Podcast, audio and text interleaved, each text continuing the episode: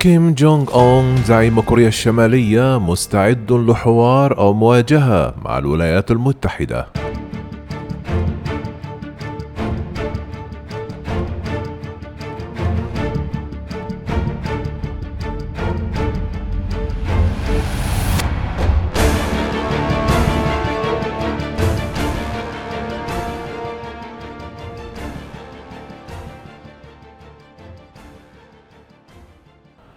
قال زعيم كوريا الشمالية كيم جونغ أون أن على بلاده الاستعداد لحوار أو مواجهة مع الولايات المتحدة الأمريكية مؤكدا أهمية الاستعداد للمواجهة بشكل خاص.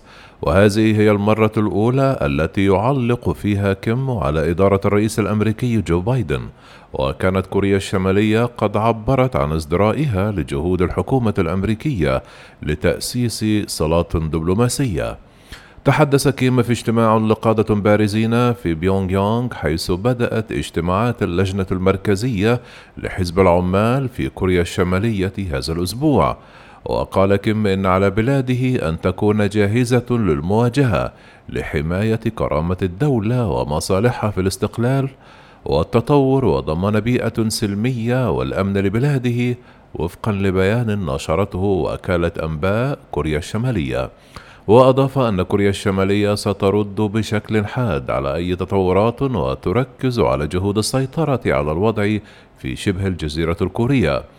تأتي التصريحات الأخيرة بعد أن اعترف كيم أن بلاده تواجه نقصا حادا في المواد الغذائية. توصف علاقة كيم بالرئيس الأمريكي جو بايدن بأنها مشحونة ويسودها التوتر، وكان بايدن قد وصف كيم بأنه بلطجي. وأقامت كوريا الشمالية عرضا عسكريا لاستعراض القوة قبل أيام من تنصيب بايدن. وكان الرئيس الأمريكي قد أشار إلى أن كوريا الشمالية تشكل تهديدا جديا للأمن الدولي مما أثار ردود فعل غاضبة في بيونغ يونغ حيث قالت أن التصريح يعكس نية بايدن تعزيز العداء لكوريا الشمالية. واختتمت الولايات المتحدة مؤخرا مراجعة لسياستها تجاه كوريا الشمالية وقالت إنها ستستمر في جهودها من أجل نزع فتيل الخطر النووي من شبه الجزيرة الكورية.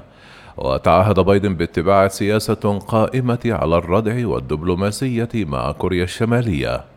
وقالت المتحدثة باسم البيت الأبيض جين ساكي أن السياسة الأمريكية لن تركز على التوصل إلى اتفاق شامل أو الاعتماد على الصبر الاستراتيجي.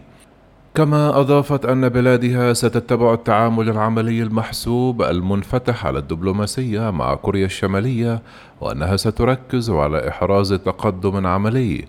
وكان كيم قد التقى سلف بايدن دونالد ترامب ثلاث مرات لكن المحادثات حول نزع السلاح النووي تعثرت.